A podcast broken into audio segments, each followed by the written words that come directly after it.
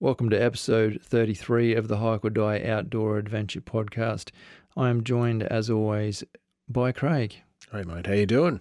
Very good.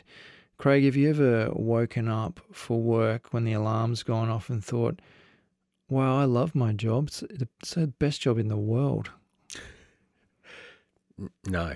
Okay, yeah, good, correct answer.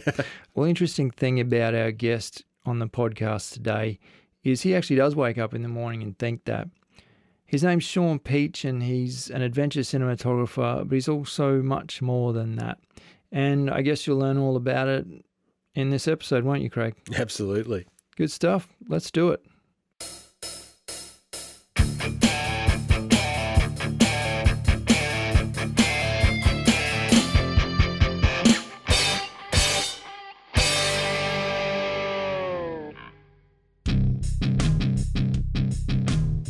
Thank you, as always, to our regular podcast sponsors for their support. Topo Maps Plus, a phone application that allows you to view topographical maps and track your location even without cell phone coverage. Go deeper into the backcountry. Rheos floating polarized sunglasses with 100% UV protection for the love of water. Bluey Merino, Australian superfine merino wool base, mid, and top layer garments. Where our story ends, yours is just beginning. Caribbee, one of Australia's leading backpack, travel, and outdoor brands. They supply us with dry bags, waterproof day packs, and expedition bags. Supporting our sponsors allows us to continue to produce this podcast, so please jump online and check out what they have to offer. We would like to begin by acknowledging the traditional custodians of the land from which we broadcast today and pay our respects to their elders, past and present. We extend that respect to Aboriginal and Torres Strait Islander listeners. Craig, how are you, buddy? Good, Tom. Thanks, mate. How are you? Very good, thank you, mate. Craig, the world is full of change, is it not? Every day. Every day, including today. Listeners, we have uh, put you through the pain of uh, extensively long podcasts for far too long. No doubt. and uh, we want to make it up to you. I've been doing a lot of uh, I've been doing a lot of thinking and uh, having conversations with various people.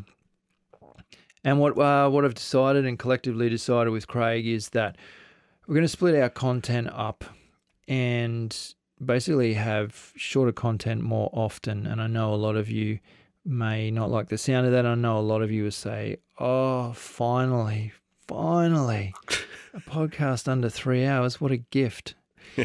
um, so yeah, that's that's what we're looking at doing, and this is it, the very first one where we're going to do that. We're still planning on doing our uh, news episodes, but there'll be a separate episode where we'll go into detail about what Craig and I have been up to, uh, what we're planning to get up to, gear, um, shout outs, all that other stuff. The, the same stuff that you're used to is still going to exist. It's just going to be in a different podcast episode. The reason for that is uh, we want to bring you more content more often, and we just want it to be uh, in more palatable bite sized chunks. So it's a bit of a test, and it's definitely a bit of a risk considering we've had a um, an ongoing format that that hasn't really done us wrong for this long. So yeah, I hope you guys are, are cool with that. So as I said, you'll you'll get this episode uh, today without too much banter, and um, you can probably look forward to your regular news one in the very near future. What do you think about that, Craig? Mm, sounds great, man. I think it's it, as you say, the wind of change is is upon us. It's about mm. uh, time we break this thing up a little bit. Um, I reckon, yeah, the news can come at you in a, in a in its own podcast and a little bit of interesting stories and tales that we'll tell. Yeah, well, hopefully. I mean, that's the goal, isn't it? Usually interesting that's what we're aiming for. stuff. Yeah, we'll give it a shot. We'll steal somebody else's interesting stories if we have to. Uh, so that's about it. That's about all we we're going to tell you today. If you uh, enjoy what we're doing and you want to support us in uh, any small way, jump over to kofi.com forward slash hike or die and uh, you can support us that way. Um, make sure you still jump on and um, you know comment and and let us know how you're going because we still definitely want to want to maintain that contact with you guys. But that's it. I'm Dive. done. Dive straight in. I want to now introduce the the guest that we we've just spoken to. Uh, and what, by by just spoken to, I mean we did just literally get off the phone to him, and that's that's the beauty of doing it in this format, is that um, we get to share it quicker with you. Sean Peach, as I said, he goes by the label of uh, cinematographer, but he's a cinematographer of a of a more kind of how do you say um, outdoorsy sort of rugged kind. So he's used to dragging cameras and equipment into into the wilderness um, in countries all around the world. He's got some fantastic tales. It, it was so, so good spending time with him on the podcast. Craig, have you got anything to add to that? No, mate, he's got some great stories, Mm. remote adventure shows that he works on, and yet in his spare time, he still likes to Mm. get out and head into the outdoors. Yeah, yeah, he's got some absolute cracking stories. Uh, I loved it. I loved every minute of uh, talking to him. So um, I'll let you guys listen to it now. How about that? Sound good, Craig? Let's do it. All right, guys, enjoy this. Catch you next time. Bye. Sean Peach, welcome to the podcast, mate. It's great to have you on. G'day, Tom, Craig. How are you guys?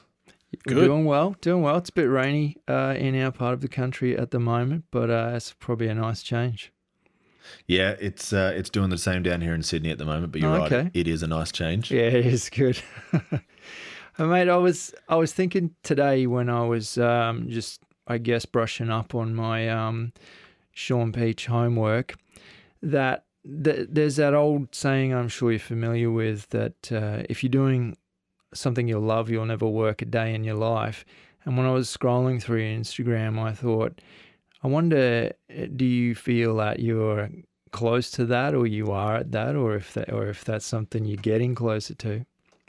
Um, I think now, as I'm older, I'm definitely uh, thinking more about that, um, and I know that I'm at as, as close as it can get when I'm out in the bush. Like, Yeah. you know, it's that if no, the the editing is kind of part of the gig, um, and that's just a you know part of the whole the lifestyle that is uh, being a cameraman. But um, you know, my passion's out there and in the bush and shooting and telling stories. And when I'm out there, yeah, I'm definitely uh, not working. Yeah, because I mean, there's um, there's a cinematographer, and then there's a cinematographer like what you do, and you know, obviously the reason we got you on is because it's you know it's quite fascinating the the type of adventures you you're getting dragged around on. What uh, at what point did did it ever transition from the more kind of boring type of of cinematography? Um, I kind of, I kind of come into it a really funny way. Actually, I, uh, I, I really just always had a passion for storytelling. Um, and my dad's uncle Bill Peach used to put together a lot of uh, travel uh, documentaries back in the day. Um, he was a, a host on the ABC, and I kind of fell into that when I was near the ending of school. And I was like, you know, I talked to him a couple of times. I'd be that'd be pretty interesting, with no compass of how to get there. I had no idea how to Yeah. how to get to doing that. Um, so I just did the the film school thing and and and dropped out of there and thought, you know, I, I don't really want to learn in the classroom. I'd prefer to go out and do stuff. So I joined up as an extra for um, TV commercials, TV shows. Did a stint on Home and Away. Um, you know, as all good Aussie blokes do. Oh wow! For any of our international listeners, you got to Google "home and away." Yeah, I won't come up, but yeah, Google it. Still, they'll get an idea of what we're dealing with. That's good. Um, and uh, so from that, I, I, what I did is they, uh, they used to, they'd give you a brief for the day and say, bring winter clothing. You know, we're shooting uh, with winter style for this commercial, and I used to bring the opposite clothing. So things like summer. So they couldn't use me. They'd still pay me. I still get the catering, but I used to have these personal cards and would go and kind of just niggle with the crew because the crews are so big. There'd be a lot of them standing around Yep. and say, "Hey, I'm getting into the industry. I'm new. I work for free. You know, here's my card. Just bring me along." and that was the start of the relationships that I started to build, which then landed me in my first job um, on a TV show, which again I wasn't behind the camera. I was actually in front. Of, I was acting. Um, it's a show called Crime Investigations Australia, and That uh, I was- went from home and away to being murdered into a bathtub. So, I, I saw that picture and I laughed um, because you can't give a graphic warning on Instagram. it definitely needed the graphic warning. Yeah. Oh, It I saw that out. too. That's like a Yeah. yeah, right. You pretend he's, he's not actually dead, Craig. Yeah. Spoiler alert. Yeah. Miraculous recovery. Yeah. That's cool. Uh, so how, how long ago was that, Sean? Like where, That- how, are we going back ten years or is it Yeah, that must be 12 years ago or so now. okay? Um, and from that led into, like I said, the relationships, which is is what the biggest thing is in this industry. It's that network of people that you know surround yourself with the next work opportunities. And then I just fell into the corporate space and I was doing a lot of corporate gigs, working for production companies. Um, a really good friend of mine uh, started coming up with a sports documentary show, which we started to get involved with, which is still running and is quite successful. Um, and then I joined the army and I, you know, had a decision to make after that. It was like, do I go full time career there or do I go back into the camera stuff?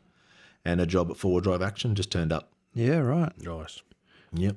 Oh, that's it. The rest For, is um, history. yeah, well, for the for the listeners um, around the world who don't know what forward drive action is, um, how would we describe? Well, first of all, it's a it's an immensely popular um, magazine, which um, you know just everything forward drive from the camping to the to the technical to the mods and everything. And then I guess the show you could say it kind of follows a similar format, but what's really cool about the show is when they they're usually on some kind of an adventure. They're trying to get from A to B, and then they film everything in between. And Mm-hmm. um, yeah, it's some pretty good, uh, pretty good stuff in there. It's certainly uh, well shot, mate.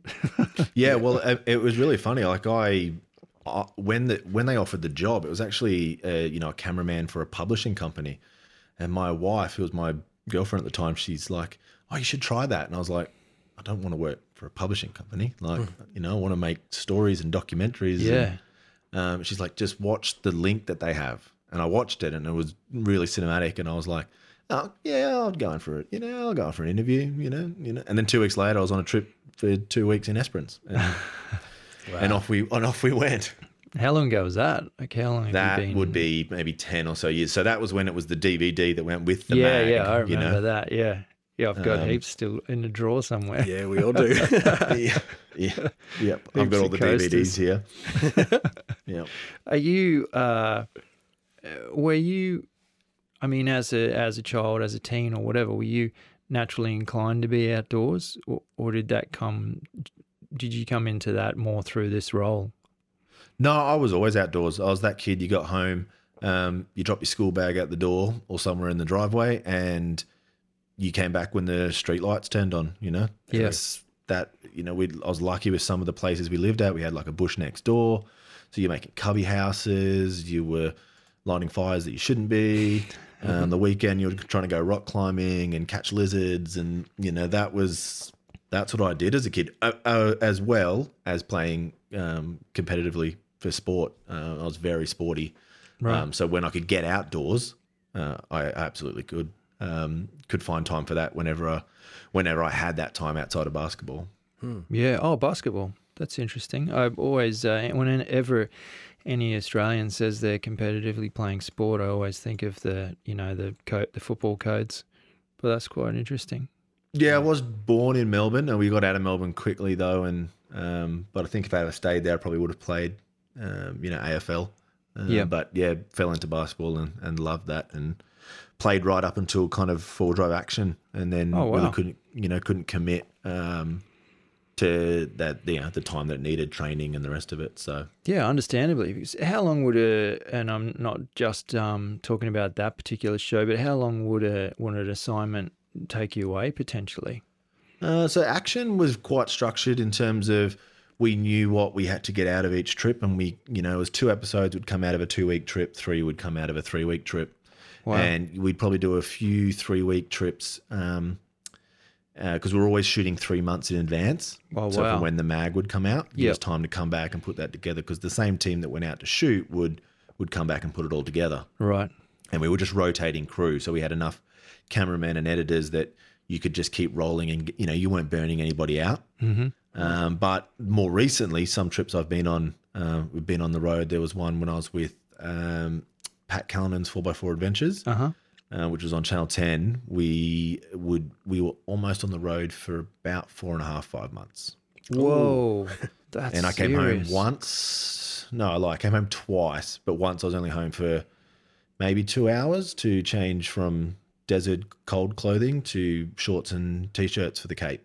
Oh wow. Just Wow. long enough to reintroduce yourself to your girlfriend or Yeah, wife. yeah. Wife at that stage. Wife at that yeah. stage. She was thinking, "What have I done?" Yeah, yeah. Oh, you must That's have to incredible. pinch yourself when you get in your own bed after a, trip like that. Surely, I mean, it it must be yeah, just a, a crazy time out there. That was. We were shooting the entire season. Um, we were over in, in the West Coast a- and then went across the top end and then finished up in the Cape. So the trips like that, it just didn't make sense to keep going back and coming home, going back and coming home. enough. You kind of had to really immerse yourself in that and and just get it done. What sort of distances are we talking across that top end of Australia? Uh, ooh, put me on the spot there. That like hours of driving, Yeah. days of driving. Yeah. Um, It'd be the first, th- thousands, wouldn't it? Yeah. Yeah. Yeah. It's thousands of Ks. Um, you know, even the, f- I think we took almost three weeks to go from Perth to Broome.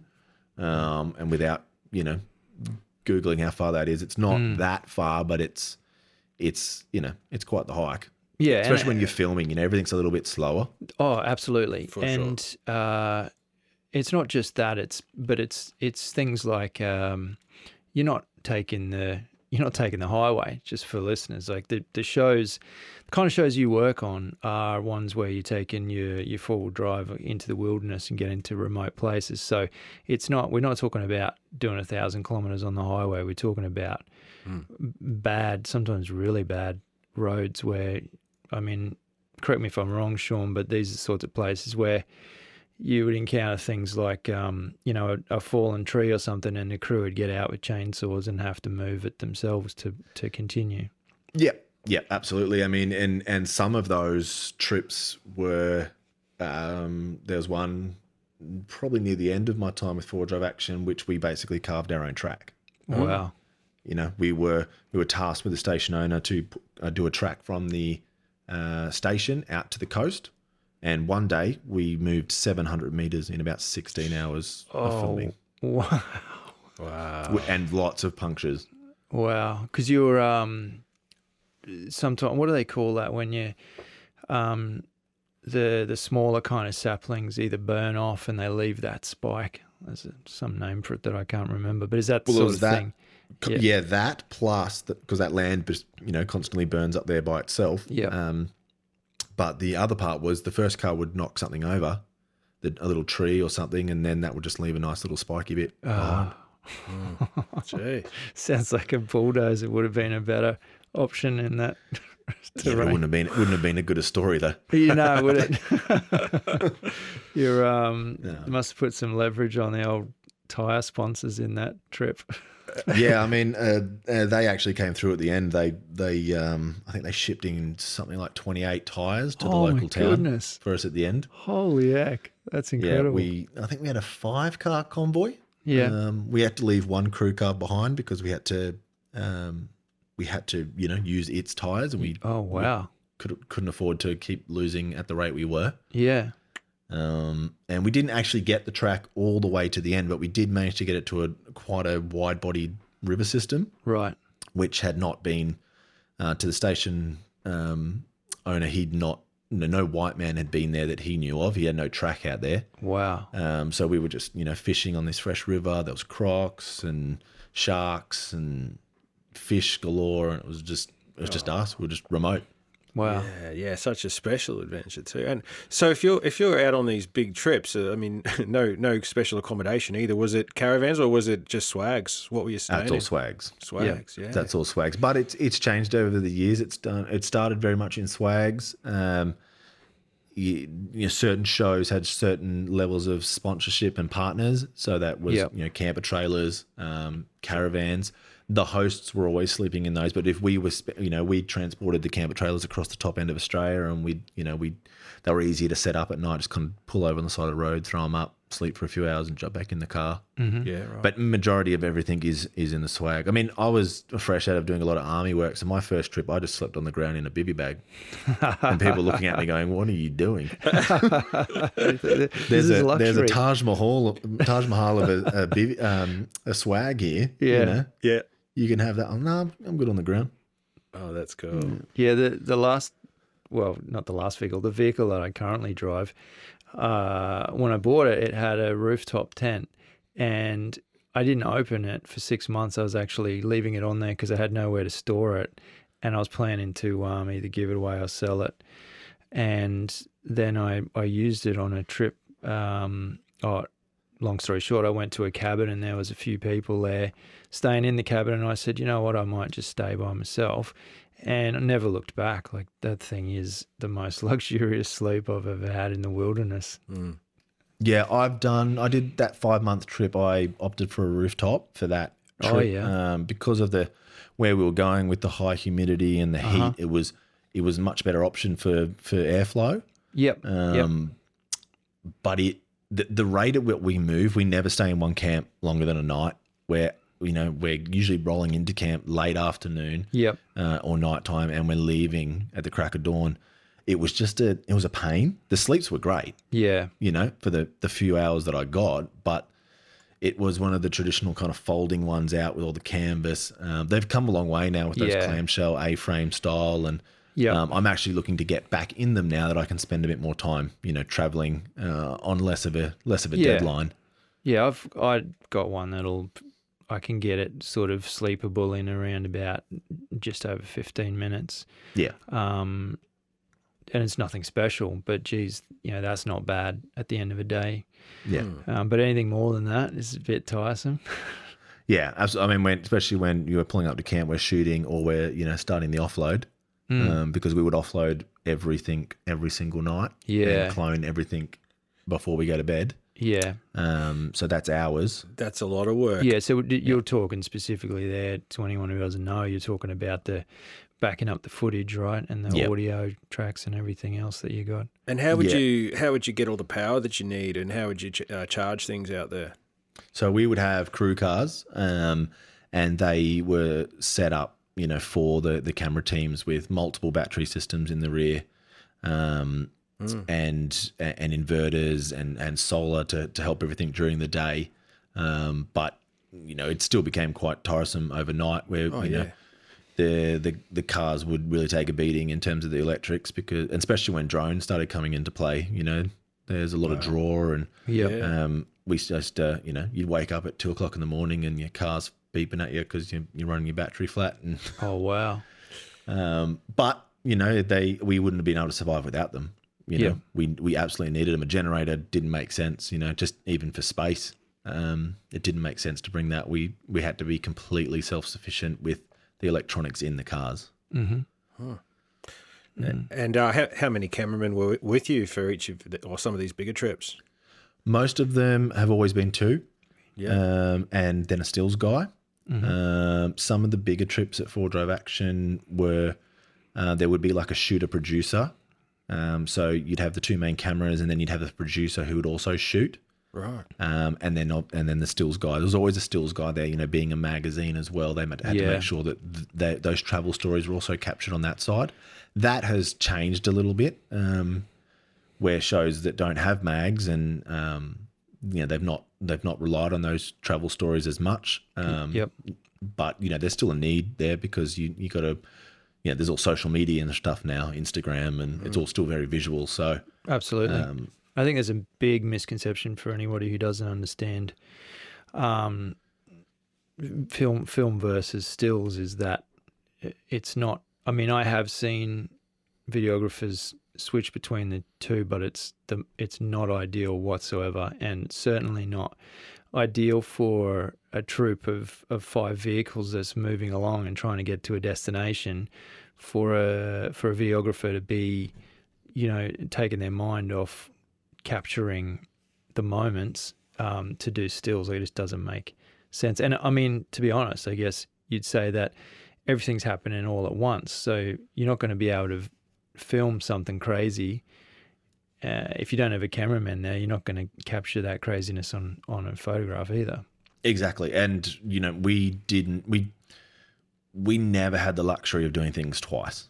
If, Yep. You know, it was you get one shot at it and you make sure everything's rolling. You know, that's why we run so many cameras. You run the in-car cameras so we can get the reactions inside the cars. You've got potentially a drone going up. You've got two cameras uh, going on. There might be a self-sufficient slider that's been set up somewhere. There could Yep. be external GoPros as well that are also running. Um, there's no time there to, to jump on and just swing to get it still, Yeah, exactly. you know? Um, so, you know, and, and even that for like just continuity going forward, you know, if you've crossed over a river and now you've made fresh tracks on the other side, it's it's almost impossible to hide them Yeah, for the second time round. absolutely. Yeah. Um, And whenever don't they whenever they that. do, that's exactly right. And you you catch some shows out sometimes when they do stuff like that, and it just it just kind of the entire story just kind of crumbles. Yeah, I was- I You was- feel kind of um, cheated as a viewer. Yeah, yeah. I get, you must have a lot of pressure on you, Sean, because um, you could imagine that. Yeah, you, you can't turn around and, and do that that move again, and um, you, you've got a lot of pressure to make sure you don't stuff up that shot, right? Did you feel that pressure, or, or you you can sort of take it in your stride these days? Uh, very early on, I did. Um, it was a style of shooting like that obdoc kind of, you know, kind of fly on the wall stuff. Um, Wasn't what I was doing. I was used to having a presenter down the line and time to to set up the composition and focus. And you know, but if you're in the boat fishing and all of a sudden, you know, the there's a there's a croc, you've got to turn around and get it Yep. you know, or if they or if they, you know, if uh, something goes wrong with the car, you know, your wheel lifts and it looks like they're going to potentially uh, roll, you're not stopping everyone and going, "Hang on, I need a wide of this as well." Yeah. you know? Yep. It's you just keep going, and that's the beauty of having all the cameras. Yep. You know, so we can tell the story from different coverage points and allows the camera guys also to move around to reframe to make it feel like we're covering every single angle. Um, but there's a lot of communication, um, you know, between those two camera guys that is is kind of helps ease that pressure. You know, especially when we're turning up to a scene like a, uh, say a big hill uh, climb or something or a river crossing. You know, we will discuss what we need to achieve out of this scene. Yeah. Um, so you know, someone's always going to run a wide, which is our safety, and Yep. and you're not really moving too much. You're just kind of making sure you've always Worst you know, case got something scenario, going on. you've got the action. yeah, from a and the tight guy is Yeah. then is is picking out that detail and and picking out those moments. Yeah. Yeah. So that does help, you know, spread the pressure, I guess. Yeah, because I was thinking earlier, you must um, build a pretty good rapport with the other cameramen. Yeah, you have you to. You, your that. crews have to be, you know, when you're on the road that long and living in each other's pockets, you know. Now, I think the other thing, uh, I guess we we haven't really touched on, is that there's, uh, yeah, you speak a lot about you know capturing the shot, and there's there's this to watch out for and everything. But it, when you start talking about things like crocs and and driving vehicles over, well, let's put it this way, pretty ridiculous terrain at times. There's a there's some physical danger there. Have you ever? I mean, is there anything? Um, where you've ever thought, "Wow, I was I was way too close for comfort to danger at that point."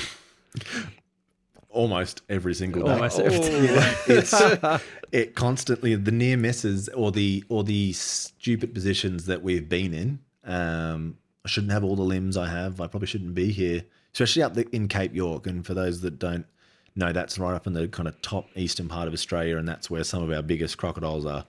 Um, And uh, we would uh, I'll give you an example. There was one we were we had to get out to the coast, um, and the water crossing that was faced we were faced with in front of us was about five six hundred meters long, yep. and it was all black water, and the track went into it and then kind of disappeared, and we kind of you know grabbed a long stick and poked around, and it was it was quite a quite a you know a hard bottom, but in in those kind of scenarios, you really don't want to go driving in there unless you've kind of walked it Yeah, and and and felt the felt the bottom. because sometimes and- that top layer, for anyone who hasn't driven in water or mud, sometimes that top layer forms almost a bit of a false crust, and then Absolutely. once the weight of the vehicle crushes through that, especially the second vehicle can often cop it, can't they? Yep, yep. So, the, and then the worst thing you want to do is be stuck in there trying to get a recovery going and trying to get someone out. Because I mean, it was black water for as far as you could see left and as far as you could see right. Oh,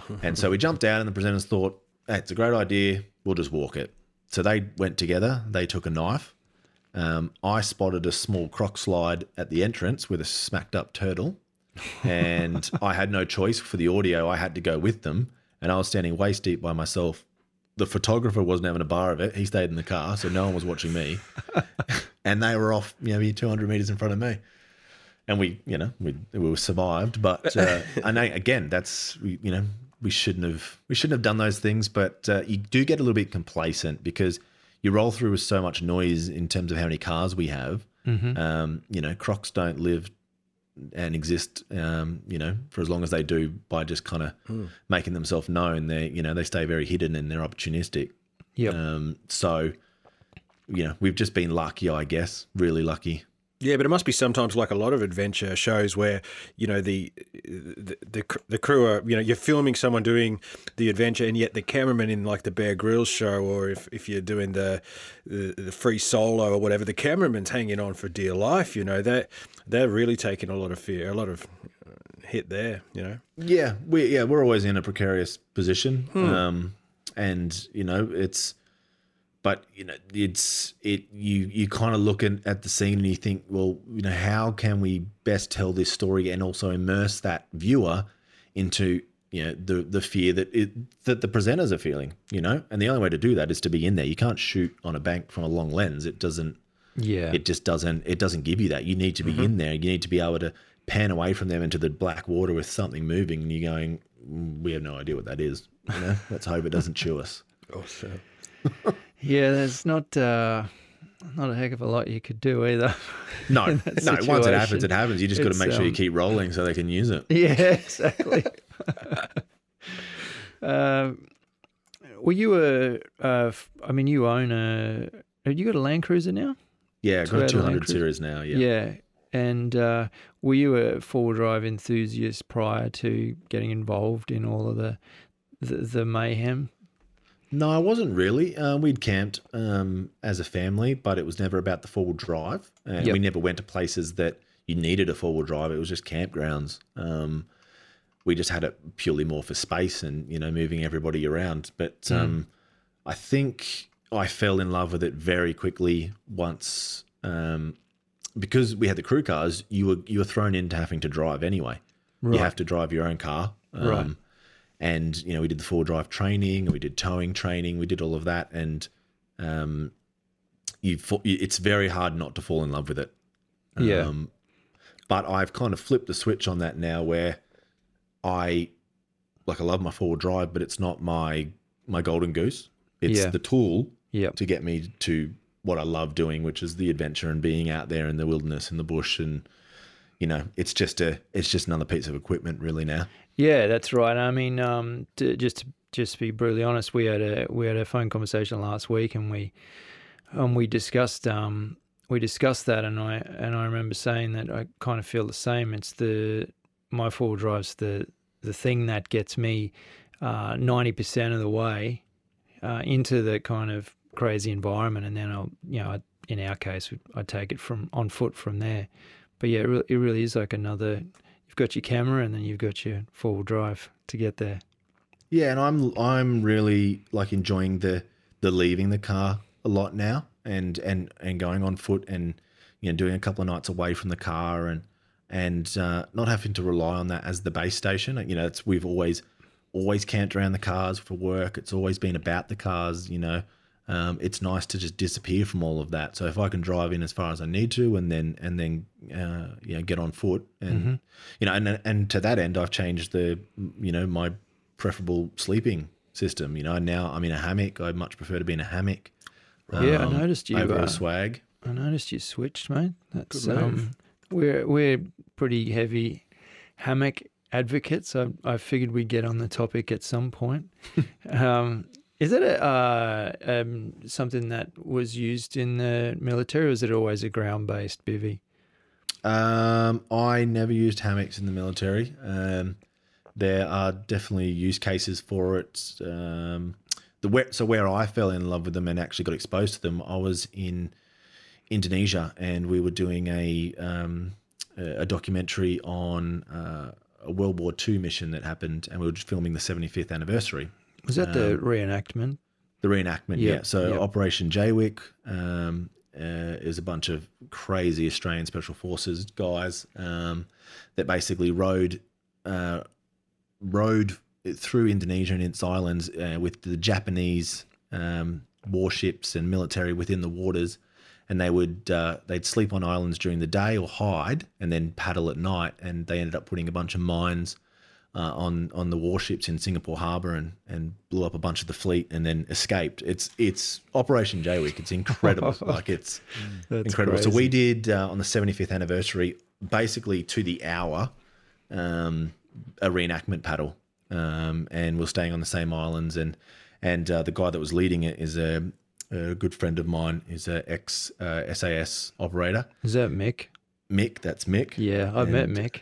Oh, you have? Yeah, I've had lunch with him. Wow, awesome. He's a good bloke. He's a, he is an absolute legend, and um, so yeah, he took us along with on that, and I was capturing it all, and um, he provided us all with hammocks. Again, I slept on the ground for most of that, uh, but there was just that one night, the night of the raid, we were sleeping on one of these um, islands in Indonesia, overlooking Singapore Harbour, where the boys would have been, you know, seventy five years ago, ready to to paddle across, which is now one of the craziest shipping lanes in the world. Um, so we didn't actually paddle across um, and just laying in a hammock and going, yeah, this is me. I can do hammock. Yeah. Yeah, the um, some of the terrain we take them on, like we'll make a decision, you know, before we leave uh, as to where we're going, and then we'll get a rough idea of that. But we do a lot of off trail stuff, so if we know we're going into sort of rainforest and stuff like that, I I really don't know how you'd get uh, asleep if you didn't have a hammock. Like the the flexibility that it gives you to keep away from scorpions and centipedes and whatever else is cruising around, uh, especially when you're talking about going to other countries like that. Yeah, yeah. I mean, we um, we were dealing with a lot of fatigue, so just it didn't really matter at that stage. Sleeping on the ground where you could Yeah. on beaches, the the water, you know, the, mi- misjudging the tide line and having that lap at your feet all night, you know. There's was, a good um, um, one of your Instagram stories has got that in it. yes, It's yeah, quite I've good. It gets within like a I don't know, was it like a meter or 75 centimeters of your toes? yeah, yeah. I had to move back up, and where we were moving back up to was um, quite a dense bushland, which was full of rats. oh, Uh, so you didn't really have much room to move, and I thought, well, I'm up, I can't sleep, might as well, might as well film it.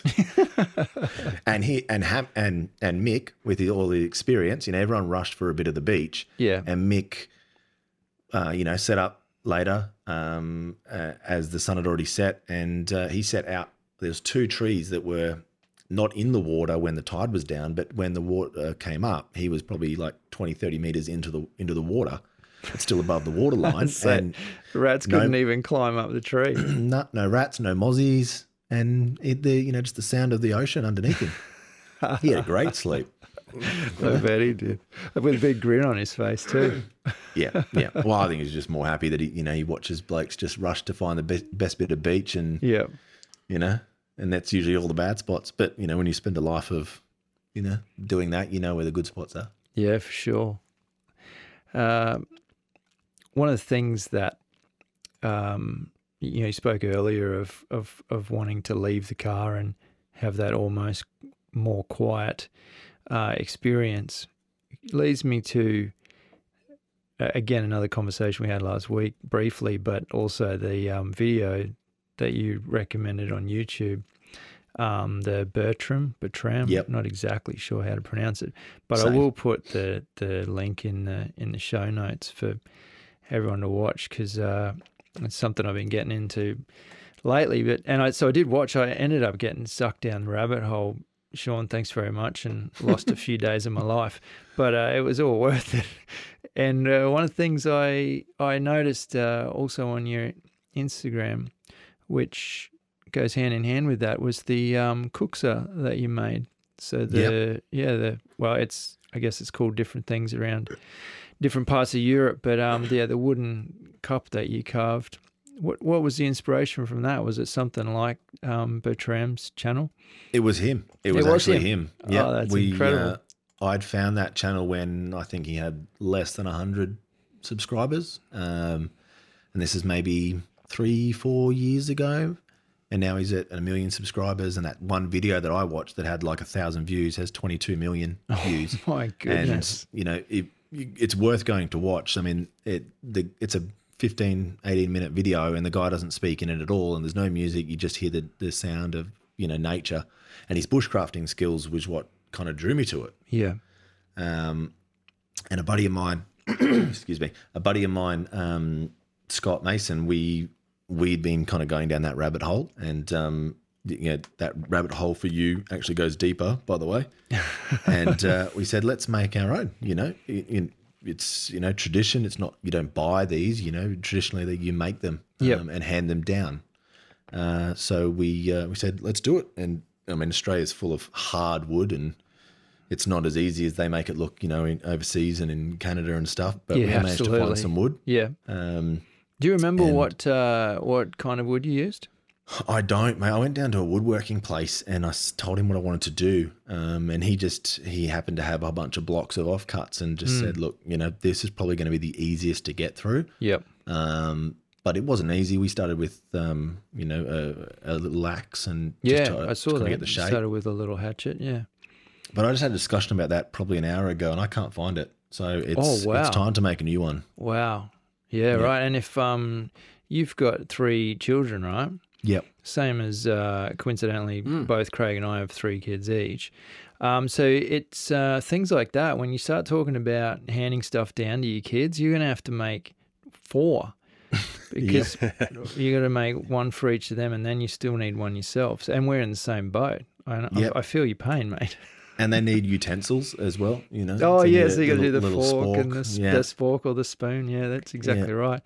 Uh, I've got uh, a um, little sort of tomahawk axe for each one of my sons, where I've kind of collected the the heads, uh, you know, secondhand through yeah. through various sources, and I've and I've got them there, and some of them need handles, and some of them are, just need to be rehandled. Um, but yeah, so again, I I'm sort of keeping them for when they're the two eldest ones are slightly older, and then I'll recondition those and give them out. But yeah, so I've got to do it three times, and then obviously for myself. Yeah, but there's something I don't know. that- uh, For me, I mean, I did most of it at home. Um, Yep. Because we were, I was working, so we weren't really going away, and I was going to the office every single day. But I think this next one, I'm going to spend the time and actually do it out in the bush. And there's something really. uh, You use the word quiet, and that's kind of that's kind of exactly what I'm looking for now when I go to the bush. Um, and even to the point where, you know, I I like to do solo trips now, not take any cameras, don't document it, uh, and just and have it for me because I've always had it for everyone else. Yeah. Um, and it's nice to now have the ability to to go and just just to have those moments and experiences for myself. I think there's merit in that. I think that there is. I think that it's something that a long time ago we all would have done. Um, and I'm not even talking about, uh, you know, sort of a coming of age thing. I'm just talking about it's something that we all would have done to to regather our thoughts and reset and uh, have that time, sit around a fire. Um, you know, watch the bush TV as we were Yeah. joking about Today, yeah. um, today on Instagram. Um, so I, I think it's a lost. I think it's a lost custom, and you know, Craig and I have both done our done our um, own solo trips. I've done a, a canoe trip and a couple of hiking ones, and there's uh, I don't know. You just come back slightly different, and in Yep. a, in a good way. Yeah. You Mm, certainly completely agree. appreciate a lot of things when you get back too. Hmm. Yeah. So what You sort do. of what sort of solo trips do you do, mate? Do you, is just a couple of days on your own? You've you've managed to uh, do a couple of those. Yeah, so when I was, um, I've just come back from finishing up, uh, you know, contract in Queensland, and uh, Mick uh, happens to have a friend up there who's got a got a property up there, which is uh, affords you the ability to have, you know, some nice camping um, on cliff faces. You can go for some pretty pretty serious stomps, um, Great. like some really, you know, smash your legs all the way up and smash them all the way down, kind of bear crawling up steep kind of stuff. Yeah. Um, and then it's got rivers as well. So it was really, um, it wasn't delving too far. It was just a matter of being, you know, out there by my, my by myself and just you know having a having a bunch of different activities that I could pick and choose if I wanted to. If I wanted to sit around the, the fire all day and carve wood and try different fire making things, and I could do that. Or if I wanted to go for a walk, you know, you could, you could do that. It was just the ability of not having um, a schedule to stick to. You know, and I think now I want to, you know, I've, I'm starting to get back down that rabbit hole of watching a lot of bushcraft stuff online, and um, I'd love to do stuff where you've got to get there by water in like a canoe, or you know, we we did another trip with Mick where we went over to Fraser Island, um, and just paddled over. Uh, we were just going to stay the night just on the beach, uh, but we ended up getting absolutely uh, demolished by sandflies. So two o'clock in the morning with the full moon and the and the waves, you know, going pretty wild. We we paddled back, but um, Wow. it's By just those- kayak. What's, Yeah, what yeah, sort of distance is that? it's not that far because we were coming across from the but, uh, but, But it's, it's- probably a three hour. Oh my god! But it, but it's brutal. Like it's a place where, I mean, in the wrong weather, you could get kind of swallowed up in there. and we literally went on the worst weather event you could get. We were going to call it, but um, we we said nah. And uh, you know, like we had the skirts on. It was two man two Yeah. man kayaks, and um, yeah, we would yeah, we would, one was bailing, the other one was paddling. Oh wow! Um, it was, uh, and then when we we got to where we were on the beach, because we, what we were doing is actually going over to see the the commando training school, which was a secret commando training facility. On Fraser Island. Yeah. Yep. Um, so we're going to go and see that, which is there's not much left, uh, unfortunately, but um, you know the area is, is still significant. Yep. And um, we got there, and there was probably about hundred meters of um, just muddy mangrovey stuff that sucked you down to your knees, and we had to. We were To just get sliding to get through that to get to just to get to camp, to get to the beach. Oh my god! So we're just sliding on our bellies, being as wide as we could, pulling these kayaks, falling over, losing shoes. No. um, and sat down and got into the rat packs and were eating our rations and you know a couple of friendly dingoes turned up tried to fight us for our ration packs and yeah it was just it's Just a day in the life of. just a day in the life really like but you come back from that and, it, and don't get me wrong it's all hard work at that point but you get back and you go that was that was epic Yeah. you know that was awesome you know I'd do it again because you kind of it's weird you kind of forget about the pain that you went through Yeah, oh, you do. Uh, It's funny. uh, We've got all these stories where it's, um, it's funny, and that was such a great trip, and all this, and sometimes you have to stop and go, hang on a second. Ninety percent of that, I was on the verge of tears. Who am I kidding? to Yeah. get those couple of laughs, I had to cry a lot. yeah yeah exactly But uh, they do turn into some of the best memories, though. I Yep. think uh, they become stories right no, nothing ventured, nothing gained. And uh, yeah, some of our favourite stories are, you know, on the hammocks on the edge of a cliff when thunderstorms roll in and not being in a position to safely move. So we had to sit it out and so on. And, and later on, like we still kind of laugh about that, Yeah. Yep. that one. A- And it, I think it makes you a little bit uh, uh, strong is probably pretty cliched um, uh, word, but uh, I'm going to use it anyway because I can't think of anything else at this time of night. But I think you do come back a little bit more resilient. That's a better word, isn't it? Experience. Yeah, well, there you go. there you go. Uh, something I've um, something that uh, stood out to me um, from from I think it was probably one of you. Yeah, it was an Instagram story. Was for someone who's travelled Australia so widely, and and I'd argue um, probably more extensively than uh, easily ninety nine point nine percent of the of everyone else. Uh, What stood out to me was when you were so taken back by your um, time in the Simpson Desert. Yeah. Um, it was to to hear that from someone. Like I said, you've been everywhere, every type of um, of of terrain in Australia, from snow to to beaches, and then and then you were so kind of blown away by this by the desert. Like what what was it that did that? Uh, it was kind of a it was a multi-stage process. We the first time I was introduced to the desert, we are at uh, filming a uh, a travel story on the way to uh, what's called the Big Red Bash, which is a big country music festival that's held out just on the edge of the Simpson Desert, just past Birdsville, Okay. and they get about ten thousand people out there, and some of the biggest, you know, country rock acts from Australia um, get out there and, and play. And you were covering that from a from a film perspective. You were we working. co- yeah, we were covering the convoy drive-in, so we had um, thirty Oh, I see. cars in the convoy, so owners of um, Amaroks, and we're covering that travel story with the destination being being the uh, the Big Red Bash, and um. And that year it actually the the, the Simpson Desert. Uh, was flooding and it and it kind of flooded out the desert, so we had to they had to hold it in town, and I kind of felt a bit robbed. I was like, oh, it's, the desert's Yeah. just there, you know.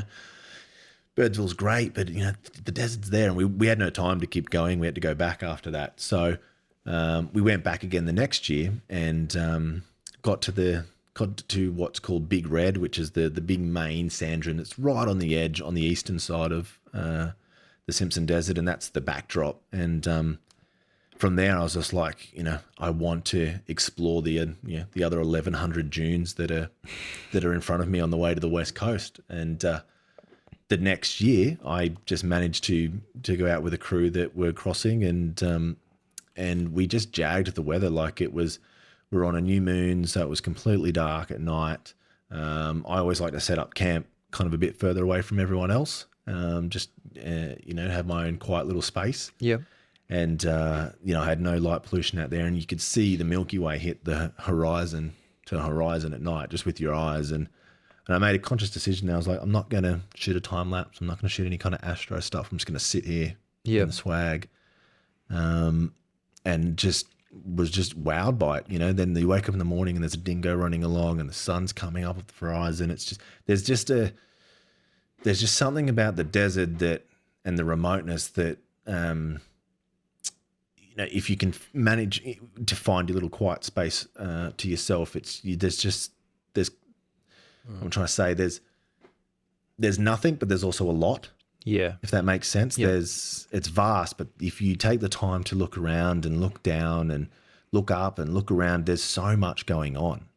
Um, and I went back again the next year, nine months later, and did it again and jagged the weather again and new and new moon. And um, this year it was actually flooded again, so I got to stand in places where. Uh, the water would be now over my head and over the four wheel drives, and so we had Wow. to do it a different way this time. You know, it was we were one of the first crews to cross the Simpson Desert for that year. Yeah. Um, and I mean, what sort of? Uh, um, sorry, I don't mean to put you on the spot here, but it.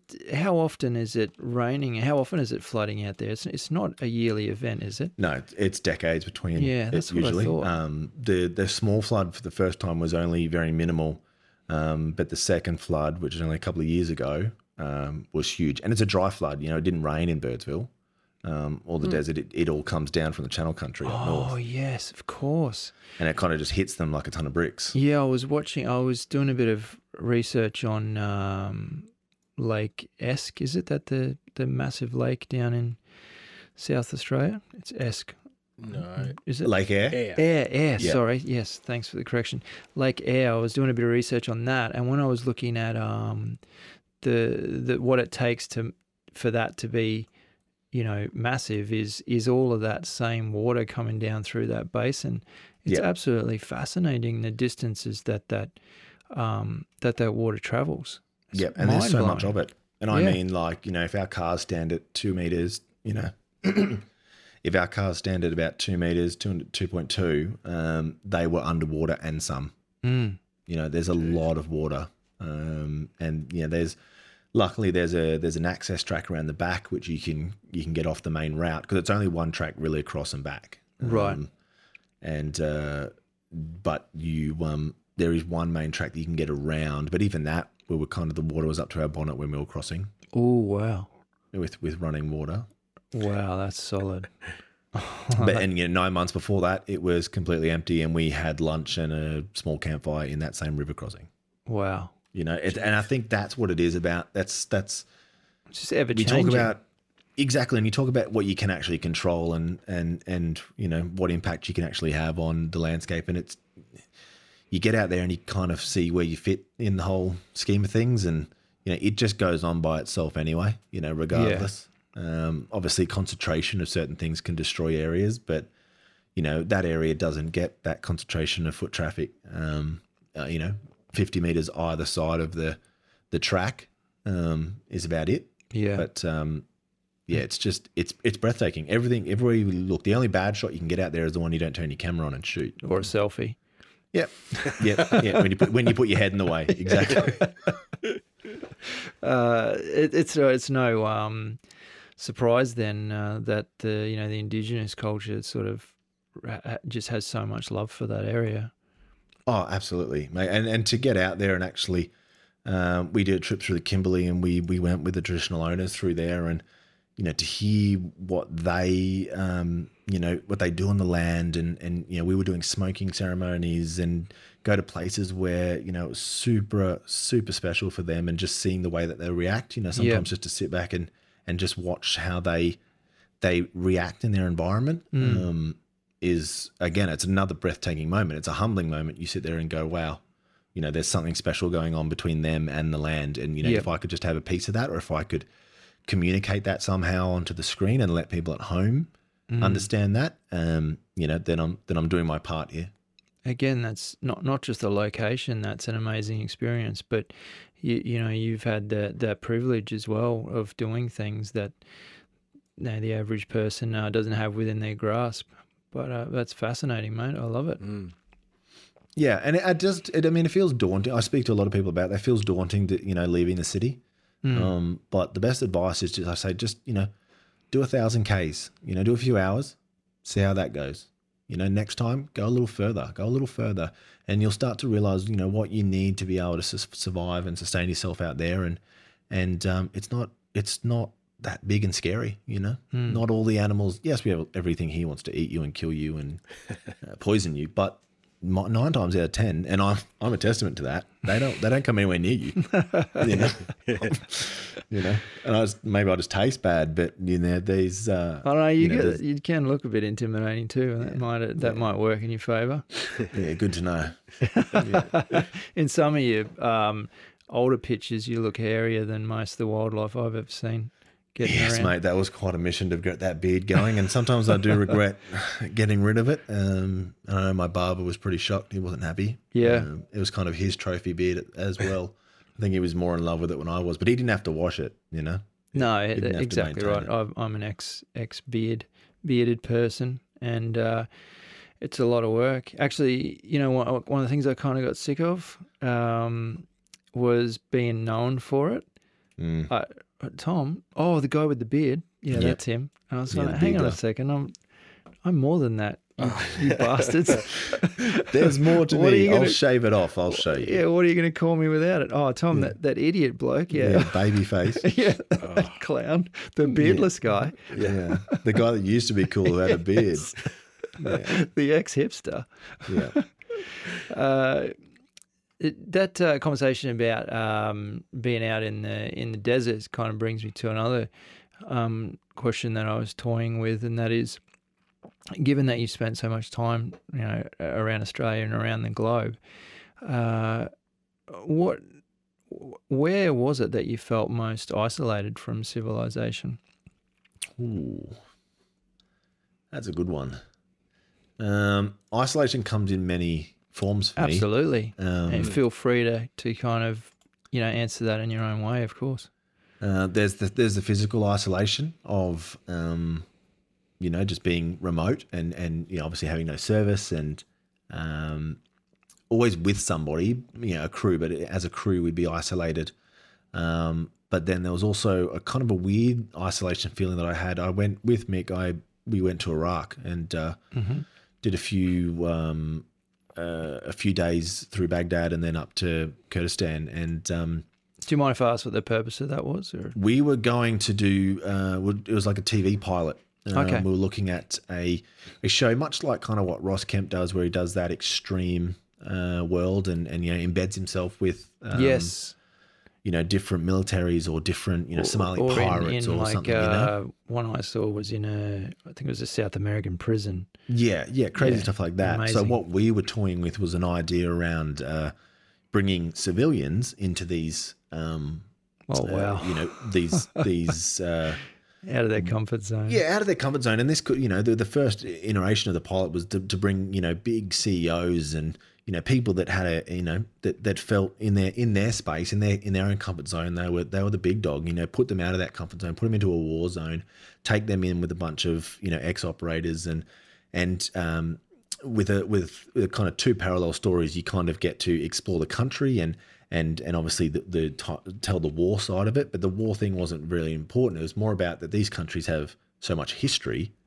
Um, you know, we were we were in um, Babylon. You know, we were walking around Wow. Babylon, and you know Saddam's palace up on the hill, and you know all I wanted to do was fly my drone, and people are saying no, you can't. It's going to get shot down. You get arrested. and Iraqi prisons are not great, No, Um, not that good. but I managed to get the drone up anyway, and I've got this great shot of the sun setting of you know Saddam's palace up on the hill uh, and Babylon kind of below it, and um, so we were there filming that kind of pilot with a bunch of uh, civilians and and some ex-military guys, um, and just you know just being enthralled in it. But what that did for us, the isolation side, is what I was getting at, is the we went only a couple of days after um, quite a serious incident happened in New Zealand where that that gunman opened up on a bunch of Muslims, Yes. and uh, it was not safe for Australians and stuff to be over there. Oh wow. Um, and uh, we decided to go in anyway. But what that meant is we had to pull back all the communications. We couldn't call loved ones. We couldn't talk to anybody. You know, you couldn't text. You know, because it's you know it's full of spies. right. Right. Um, and everything's tapped and. Um, you know, log into this quick free Wi-Fi. You know, well, you know, we're not going to steal your data. yeah. Yeah. Um, so that was a weird isolation that because I've always been able to at least call home either on a satellite phone or you know, but you know, having kids at home and, and even dealing with the battle of like, okay, I'm going to a war zone now, which is very much still active because it's Yep. only a couple of years ago. Um, and not being able to keep people, you know, informed what was going on was kind of very confronting and isolating um, in that in that sense as well. And That's not the good kind of isolation either. No, Yeah, harsh reality. Yeah. That's uh, yeah. That's geez. That's um, that's pretty full on, mate. I, I mean, I was thinking earlier that you, you know, we joked around that your wife um, you know, has to put up with you disappearing and stuff, but at least you know, is in in those other situations, you're around, you know, good blokes that have got you back, and uh, you know the, you know, the worst thing that's going to happen is a mechanical injury or. Yep. Or something like that, but um, that's a whole um, different kettle of fish, that sort of thing. Yeah, it was, and you know, I I put her into a lot of a lot of challenging positions by doing that. But you know, I just that love of chasing the story and Mm. um, you know, and, and documenting that story and and being able to then give that you know to an audience that might not be able to to ever do that. You know, Yeah. and and uh, I see it a lot now on my own Instagram. You know, people talk about um, you know we follow you because you give us that window through to travel that Yeah. you know we wouldn't do or we can't do or Mm-hmm. um, when we just would never do, but we like to watch. And um, Yeah.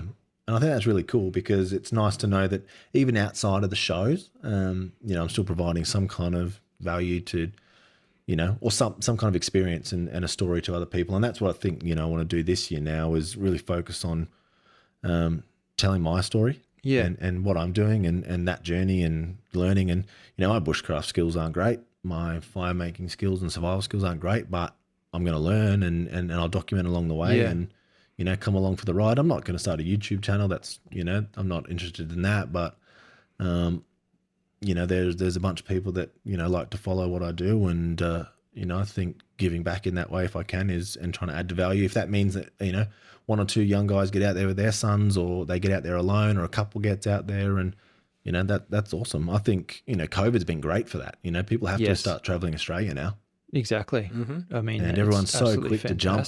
Yeah, on a plane, right? And go overseas. exactly. Um, There's a lot so, here. There's a lot here they're missing. That's for sure. There is. and there's a lot is. here they're missing within a two or three hour drive of of a capital city. You know, it's it's not that far away. Um, but like you can just start with a hike in your Yep. in your CBDs. You know, Yeah, Brisbane. exactly. It's got heaps of little hiking spots you can do. Absolutely. Yeah, it's got tons. And uh, usually it can become contagious. Um, Oh, it does. And then yeah. that leads into more.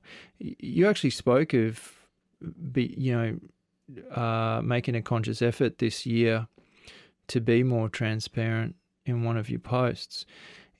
Do you feel like um, you've perhaps been holding back, uh, either holding back, um, I guess, your your true feelings, or or do you think that you've been maybe posting uh, things that you thought other people wanted to wanted to see? I mean, where where does that um, transparency thing come in?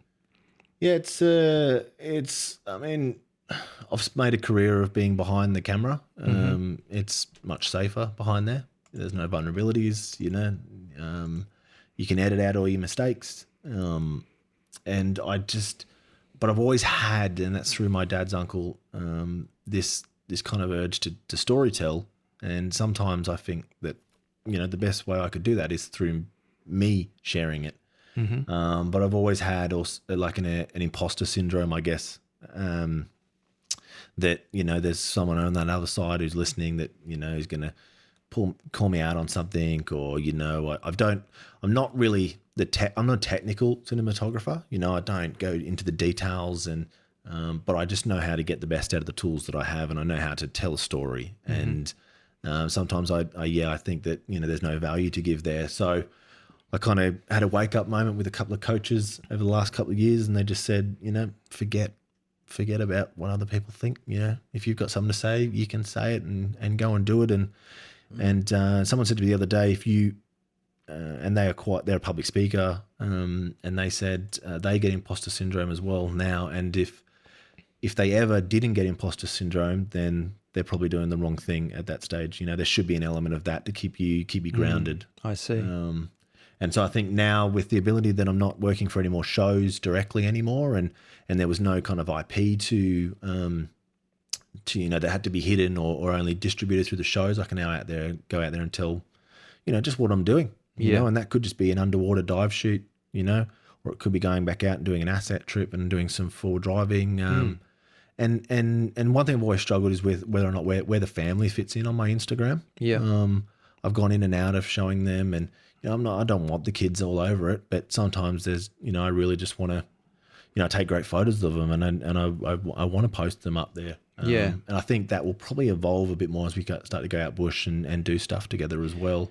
Yeah, I've, know, I've, I've no doubt that, that that will happen, mate. And I think, um, you know, as as a parent myself, um, I, I know what you mean. Like my my boys uh, are you know big into their their bushcraft now and their survival stuff, and they go out in the backyard and try and try and last um, you know, the the weekend without coming in for any food or anything. Yep. ripping lemons off the lemon tree and and uh, all sorts of stuff. But uh, you know, I often um, think that uh, that some of the stuff they do or photos I take of them is fantastic content. But at, but at this point, um, I've chosen not to. But um, but that's just me. But uh, but in having said that, I I um I think it paints a picture of, of you as a as a more rounded um you know I, I don't know just a just a person who has more more elements more Yeah. y- you know and I think that's um if you're looking for that transparency then as you say it might inevitably be including including the rest of your family eventually.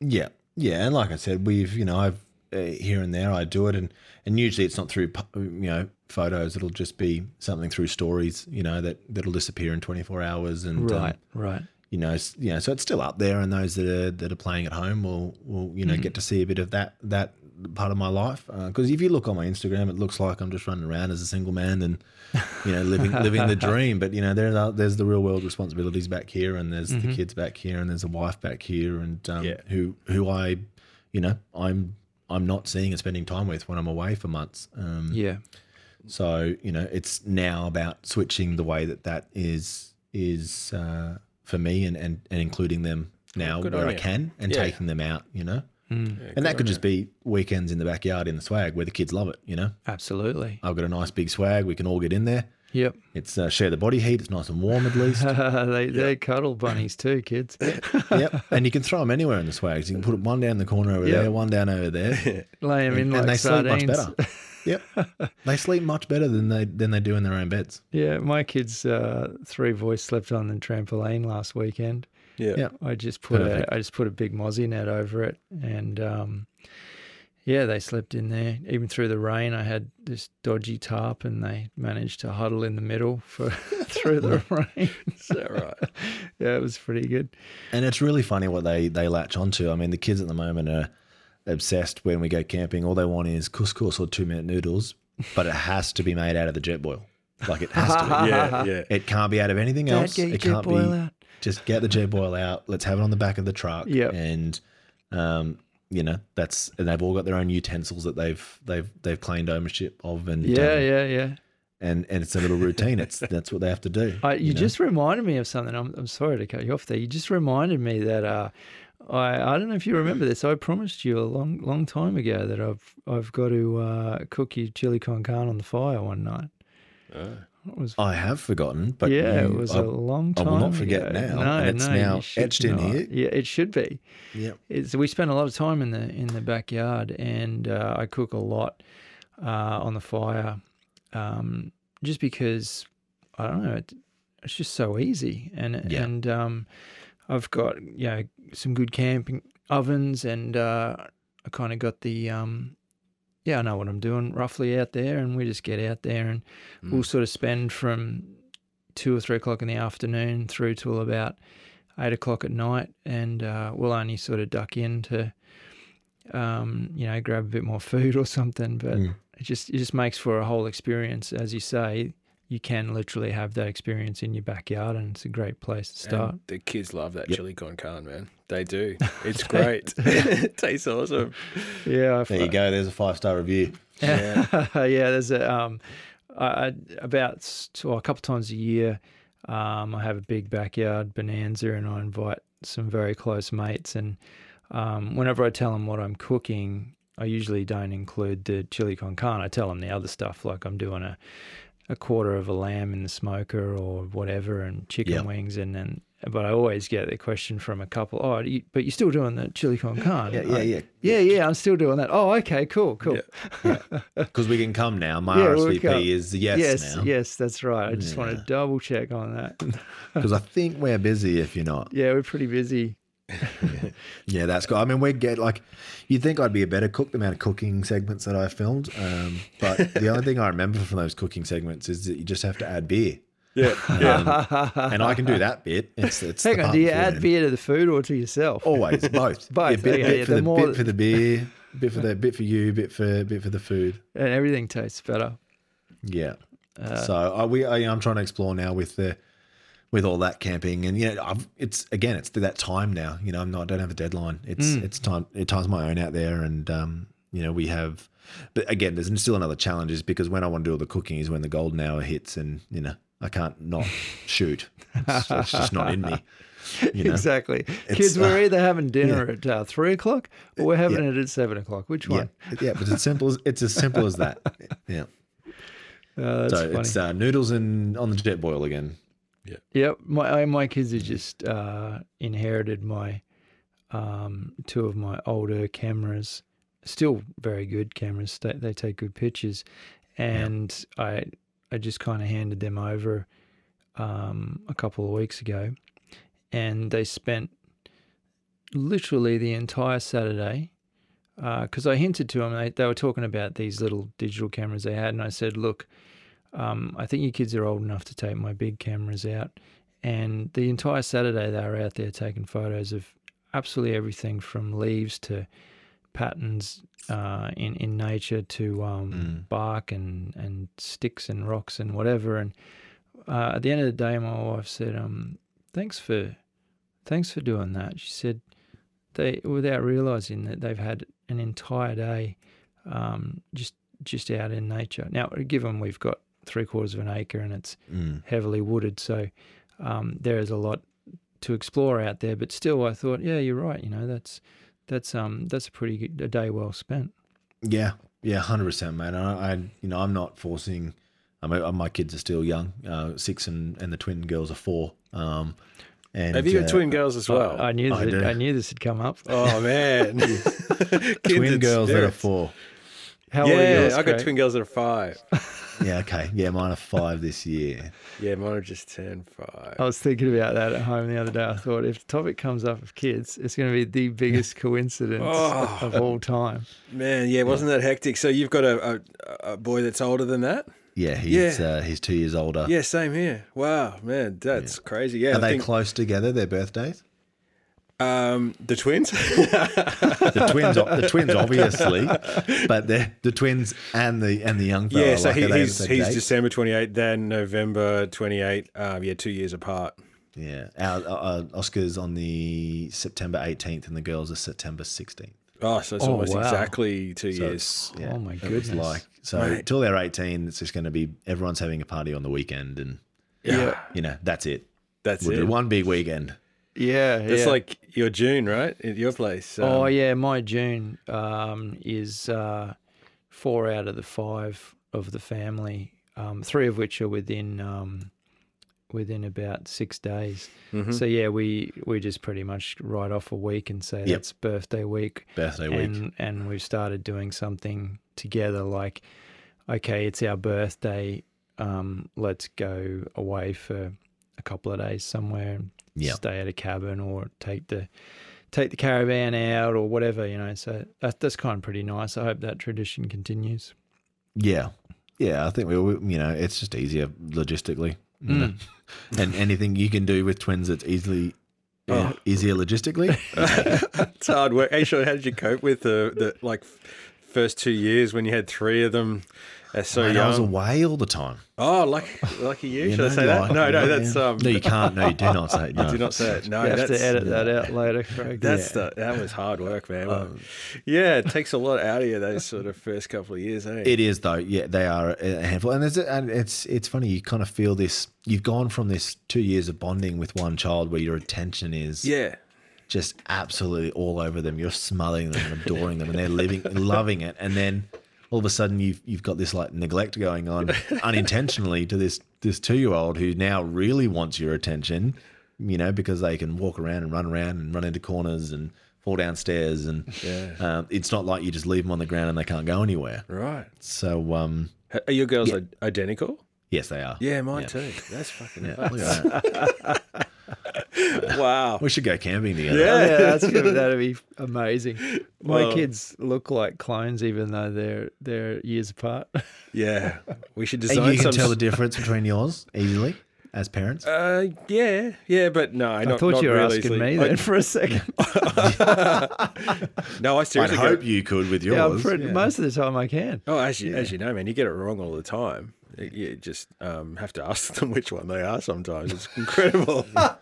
Yeah. You're I Phoebe, do, right? I do You're that Phoebe. whenever I'm here. I say, which one are you? Yeah, yeah, Well, they, they ours are starting to get quite angry at it. You know, like especially if the extended family uh, ask or the cousins ask that don't see them, and you know, cousins that are like six or seven, and they're, "Who are you?" And they're like, "I'm Amelia." you know, like, Don't you How know? don't, how don't you know who I am? Like, you know, and having this, you know, Really? this identity crisis. Yeah. Like, no one knows who I am. Oh, jeez. You know, they're four. Yeah, Yeah. that's you know. right. They can say no in seven languages. You know, sass has come out. It's Yeah, uh, but they're funny. You know, they they have their own little, you know, spirits and their own little, um, you know, um, emotional tannies that you can you kind of you have to navigate individually. You can't kind of treat them as as as one. that's right. Um, yeah, they're they're very much individual. Yeah, um, but they're best friends. You know. Yeah. Have they have they been introduced to to camping or, or anything like that yet? Yeah, yeah, they love it. We've done a couple of camping trips now. Uh, my wife's um, uh, stepfather's got a place out in Bathurst. Um, Got a fair bit of land out there, and we try to get out there a fair bit and just let them run wild. And um, Yeah. the girls will probably spend more time upstairs um, and sleep in the house. Um, but the last time we were there, the, uh, I had to do two weeks in there for for COVID. Um, had to get out of Sydney before I could get back up to Queensland. Oh right. And the little dude and I just slept in the swag every night oh, that's cool. he he's really in that you know he's he's quite inquisitive Yep. and he's really just enjoying uh, you know absorbing everything um i actually caught him throwing a um i probably shouldn't say this but he he, he found a he found a box of cans that um you know, that, that were being left as little bombs for the campfire. And uh, he thought he'd try and throw one in. And all I saw was this fireball come flying out.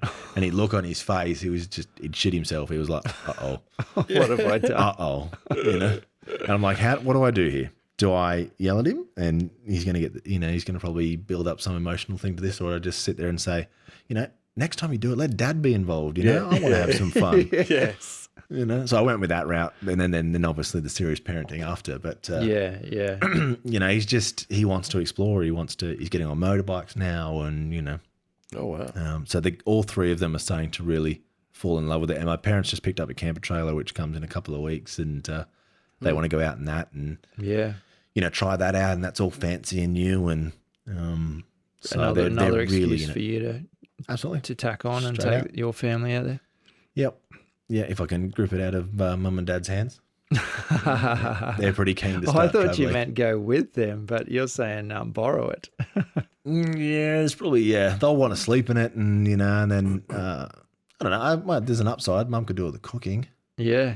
Yeah. Well, you've already told us your cooking's pretty average. So Yeah, I can do I can do two minute noodles and couscous in a Jetboil, Yeah, and I can do a okay. mean steak on the fire, oh, I straight on the coals. Straight on the coals. You know, I, I'd, I'd never experienced that until I went to Craig's uncle's place, and he, um, I'm probably boring a listener here because I think they've probably heard it before, but I, I was just leaving to go out to the um, to the spot. I was doing three days solo out there, and oh, you, you kind of I visit them at the house, and then I jump in my car, drive um, down the back, leave the car, and then I'd hike into the wilderness, and. Uh, just as I was heading out to the car, uh, his uncle said, "Oh, see if there's a um, a steak in the freezer for Tom." And he was hanging around a minute, and they pull out this massive um, T-bone, the size like bigger than a plate, and and just hand me this T-bone, and so there you go, get get into that. And so I ended up taking it, taking it with me, and um, yeah, because I'd heard also of because he was telling me that his son, which is Craig's cousin, uh, would throw him on the coals, and I thought that that sounds crazy. I have to try this, Mhm. but it just gives a, a quite an amazing um, smoky kind of flavor too. Flavoring, it? yep. It's Yeah, it's absolutely. incredible, and and it's not like I mean, obviously you don't throw them in that white powdery dusty No, stuff. We're talking about the black clean coals. Yeah. But um, it's quite remarkable. I, I thought he was joking when he told me, but it, no, it's something special. yeah. And if you don't want to jump straight into that, you can always do the hot rock first. You know, Yep. you Yep. can throw it on the hot rock and and and start there, and, and that's a that's a nice little introduction to Yeah. you know. I mean, you're scraping off the coals and and you know, some of the dirt. You're obviously eating a bit of the land, yeah. but um, but yeah, it's uh, it's a good way to have the steak. It's something special, uh, almost primal about eating off a hot rock that you've just cooked food on. Yeah, and it's same with fish, right? You know, I'm, I've become a fish snob now. I can't go to a restaurant and, and, and look at them seriously when they say fresh fish of the day. It's like I've had one off the hook, and within in 45 minutes in a fire, eating it. Yeah. know, Yeah. that's fresh. When I can still taste the adrenaline in the fish, that's fresh. yes. when you still got um, like your shorts are still wet from wading out there or yeah, something. Yeah, yeah. So you know, and we've had we've had a couple of those experiences where you know, all we've had, all we've had for for two three days on a remote coastline is um, swags, cameras, fishing gear, lemon, salt, Wow. and that was it. You're just eating barra like every yeah breakfast, lunch, and dinner. Yeah. Wow. Um, That's so yeah, you do become a bit of a fish snob after eating like Yeah, any it oysters, hard, you know, off it? the rocks, Oh, and you know, like Yeah, it would be hard to go and eat, like, as you say, what they call fresh. Yeah. Uh, something that um, I actually did a bit of research on it uh, after I saw some of your pictures. Was that is it pronounced um, Finky or Fink? That desert race, Fink. Fink Yeah, is Fink Fink. Desert Race. So yeah, the Finke Desert Race. Just for the listeners, um, correct me if I get anything wrong here, but it's uh, they have over 600 races, and they drive 460 kilometers from Alice Springs to a small town which is called um, Apu Aputula. No. Yeah, which is basically it's it's called Finke. Aputula, Yeah, and Yeah. in brackets the Finke community. Uh, and those races are uh, yeah what divided up sort of. They can be. Uh, yeah, off-road bikes to the off-road buggies, and then and then modded up cars as well, can't they? Yeah, so there's uh there's multiple classes there. So the the cars go out first, and the cars are everything from like a you know, pretty beefed up four wheel drive or a Ute uh, through to Polaris buggies, Can-Ams, and then trophy trucks.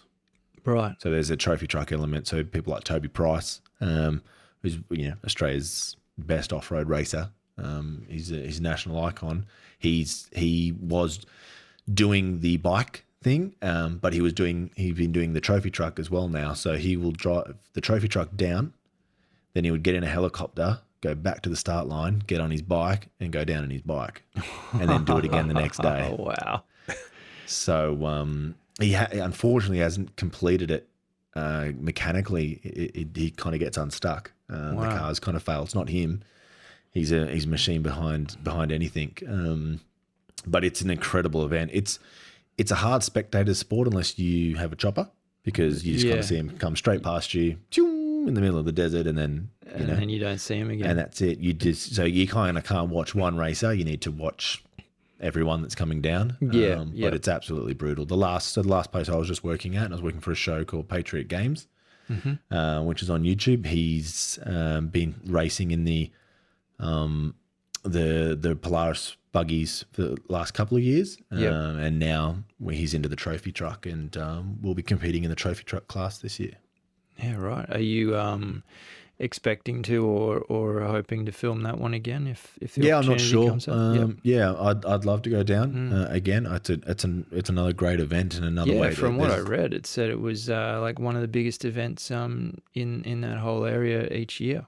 yeah, yeah, it's huge, and um, and like I said, it's a spectacle. Um, you know, they have everything from the uh, the you know the uh, up in Alice uh, at the airport there they they get all the cars together and there's a there's a prologue so all the qualifying elements to it and then Mm-hmm. there's the there's the the registration element when they put all the cars on show and you get to meet the drivers Oh, and, wow. you know see the cars up close and um, before they take off the next couple of days So you were you were um, you know, on assignment there. Essentially, you were filming for them. Yeah. Then how does that work logistically? Because you're following was it one vehicle or two vehicles? so for that season when I was there we just had the one race vehicle So there's one vehicle, you're following one vehicle, like you said before. You can't just stand there at the start line, get the footage of them taking off, and then wait wait until they get back because there's no story in that. How, no, how so are you moving there's a bit around? of TV magic that happens um, to to achieve that, and um, and uh, and and a, a a big logistical nightmare. Uh, Yeah. essentially, you you can't even chase the cars because the speed they're because they're going, too fast. Yeah. and we're and and and we're on a, a service road next to them, but at certain points they cross that service road, so there'll be the service road will get closed down and you Right. you lose them. But there's an element there where you want to be there in case a mechanical happens. Yeah. Um, but we we put anywhere between five to six cameras on board. right. Um, so there'll be five fixed cameras, and then there'll be a GoPro on a vlogging mount. That if anything goes down, um, and the cameras have to, you know, if we have to relocate, if we have to get there, they can at least start to tell their story without us. Right, right. So they can just get stuck into saying um, get this stuck is what's into it, just doing it. happened. We're waiting for the crew. Yeah. So the Yeah. um, uh, on races like this, um, they're allowed to have a support mechanical crew. Is there rules around that? You can so the so the the mechanical crews have to get down to Finke anyway because usually they need to fix whatever's from you know from happened that, from that um, night, and they've got overnight to fix them. Um, but you you can't offer any uh, support on the side of the road. Um, they have to look after it themselves, and they have to be self sufficient. But you know, if something goes wrong out there, it's usually the cars are right off. Um, so you you just really are a recovery vehicle at that stage. You're picking it up, and that's that's And the that's race the event end over. race. Wow. Yeah, it's it is brutal on uh, on on the body and brutal on uh, the gear. Mm. You know, you see people limping in with like wheels falling off and crabbing in, and they you know they've made it down, and they're like, you know what, just making it. It doesn't matter where we place, just getting there and back is the it. accomplishment. Yeah.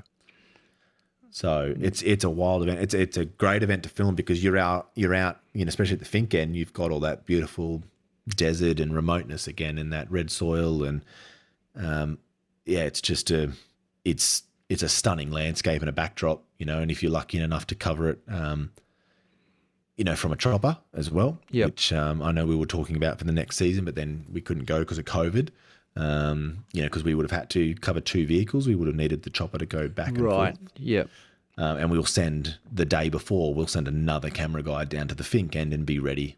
Yep. You know, um, and then on the way back, you know, the the the main cameras would leave um, two, three, four hours beforehand at like four o'clock in the morning and drive up, and then wait for them at the at the finish line Wow. and tell the story up that end. Yeah. Yeah. Oh, that's incredible. That's an incredible event. Like it's yeah. Um, and it's going ahead this year, which is great. You know, Yes. I think it kicks off in kind of June, uh, mid June, and Mm. um, Not it's that really far it's away. really good. Really? Yeah, No, that coincides with a lot of those desert events. You know, Big Red Bash and stuff all happen around that same time, July and stuff. So it really when it cools encourages off. people to get, you know, into the exactly. It cools down. Mm. yeah, encourages people to get out to the desert, which is which is awesome. No, that's incredible, mate. I, I can't. I it, it would be. Um, I would regret it if I let you go without uh, without talking about your Mongolian adventure Mhm. because there's a there's a whole uh, array of, of photographs that you've shared um, over a period of time, and it's it's hard to kind of piece that story together. But um, is that something you'd be able to to do for us? Yeah, mate. I think Mongolia. Um, well, it's it is probably one of the best trips I've ever done, um, and probably one, and in that had elements um, that were some of the best experiences that I've ever done. Wow. um, and that's going up against you know forging our own track um, back in the four drive action days to uh, going to Iraq and, and all of those have their own merits for certain reasons and some of that comes down to crew and, and what happened you know in isolation. But Mongolia is just so uh, it's so different to anything that I've ever done. Fundamentally it's the same. We were forward driving and, and overlanding and camping and um, but it was the the ability of the day one when we left town you you quickly realize that there's a there's a population that lives in the city and then the rest of the population live completely nom- nomadic. They you know life has not changed for them for hundreds of years. You know it's it's exactly the same. Wow. and you quickly get immersed into it and you you start to see you know just random families popping up in their in their uh, their accommodation across just open plains with you know multiple different landscapes and backgrounds. And um, I remember we pulled up and it's in one of the first episodes. It's on Patriot Games um, in their season three. We pulled up to this place and uh, we said oh we, the sun's going down. Let's camp somewhere. And our guides that were with us they just they just you know 90 degree turn and we just we drove towards the hills and we said is there a secret campsite out here? And he said no no we're just finding a flat spot. We can camp wherever we want and to us that was like what what do you mean? You know in australia everything's bollarded and you've got camp fees and you Yeah. can't go off the road and everything's national parks. It's like no you can just camp wherever you want. You can lay your swag down lay whatever you want down and and pull up stumps. Cool. and we did that. And then that just that continued to just kind of every single day was compounding with the excitement and and the experiences and that led us to going on horseback for two and three days to go and meet uh, right up the northern part of mongolia right up near russia um, we went two days on horseback and at the end of that that that ride um, we were meeting with reindeer herding families Mm-hmm. and um, we stayed in their teepees that night. We we milked reindeers the next morning, and we sat down with them. We couldn't speak. does glitter come out? Yeah, Santa wasn't too happy. I can tell you that much. He's a grumpy fella. yeah, I bet. Um, but uh, it was interesting to sit down. We couldn't, you know, we didn't speak, we didn't speak any language. They didn't speak English. You know, they were doing like I was flying the drone, and to, to them that was so foreign. To me, I was just it's just the drone, you know. But they were they couldn't they couldn't comprehend looking at my screen and then looking in the air and then seeing the, the guys on the horses and then back and you know it was just there, there was something humbling in that that you know all this technology and all these things that we take for granted these people haven't even seen it you know Yeah. they've never heard of it um, Wow. Did you feel? And- uh, um, did you feel welcomed by them? Yes, absolutely. They're Yep. very like Um, more so outside the city. Um, the city is just another city, um, and and and people have adapted to living, you know, very Western. Western uh, cultural ways, and uh, but once we left, like we we just turned up to um, a family's yurt, and they invited us in to have yak milk. Just you know, and that's that's their produce. That's what they live off. That's what they Yep. trade off, and Yep. they fed fourteen of us Oh wow. you know, just with and and I think what we gave them in the end um, was just uh, a handful of bullets. You know, it wasn't a money. Money's no good to them. You know, Yeah, they needed bullets to help them hunt. You Yep. know, Yep. because then they could take that fox that they kill, they could give that fur, and they could sell that meat, and Wow. you know, it's it's very much like that. Wow, that's Still. incredible. Yeah, but I, that like that's you know that's um, ignited something in me with the horseback kind of thing. I'd love to do horseback adventures now and and live off the back of a horse for a couple of days and pack horse. And um, I'm finding it hard to find a place to do that in Australia at the moment, actually. But you know, the just we just you ride all day. You jump off the back of your horse, give him some water, and then you lay down next to him. You sleep next to him, and then Yep. your alarm clock in the in the morning, and up you go and off you go again. It was just it was you know it was amazing, an amazing experience. And I think the only thing that I didn't enjoy about it was the fact that I had to constantly film it.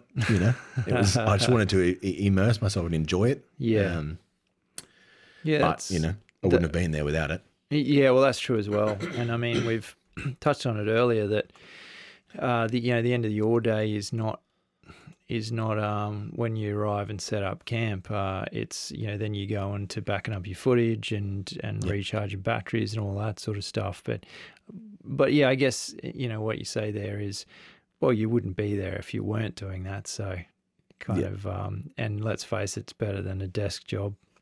Yeah, yeah, hundred percent. When I when I have to come back and cut the shows and get editing, I get I get antsy. It's you know I've, I've got to get back out there and um, that, you know some of the shows we used to do a couple of a couple of weeks filming and then a couple of weeks back and then it's kind of migrated into doing a block filming and then a block editing, a block filming and um, yeah, I'm I'm more at home in the bush and uh, you know the office is is definitely not for me.